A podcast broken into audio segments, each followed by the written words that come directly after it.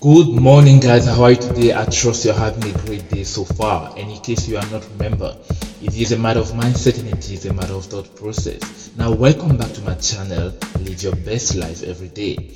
And today's topic is going to be about an attitude of gratitude.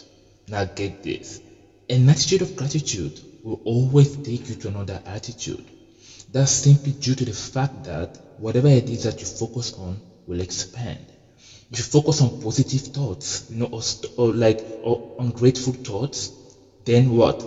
That's to manifest in your life. You're to see more of that. But if you focus on negative thoughts, you know, complain about what you don't have, you know, and always keep whining, whining, and dwelling on the things that you wish for and that you don't have yet rather than what you already have, you're to see more of that. And let me ask you this, okay? Let's play a little game. What state of mind, or perhaps should I ask, what are you currently focusing on? You see, the reason why I'm asking this question is because often we actually avoid asking a certain type of question just because we are afraid of the answer. You know, we are afraid of how it might make us feel. But what we forget is not knowing is even worse because that, then we don't have an explanation for why we feel the way we do. Did you get that? So do not panic. There's surely something you can do about it. In fact, there's a lot you can do about it.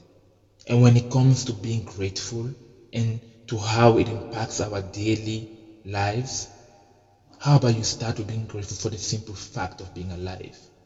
I mean, you know, for having to see another day, for having the opportunity to find and redefine yourself, you know, to love and being loved, to celebrate and being celebrated. Believe me, there's something about it.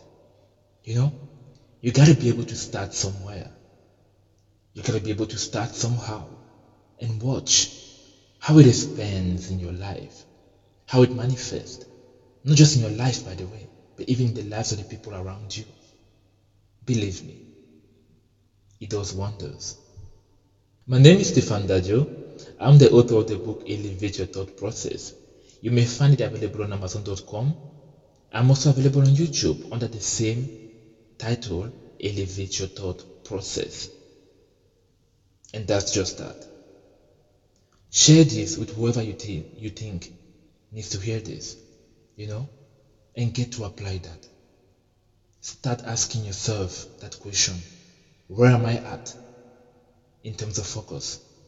What it is that I can do better, you know, to get out of where I am right now into an emotional state or thought process that's going to bring me, you know, more positive vibes. Have a great day.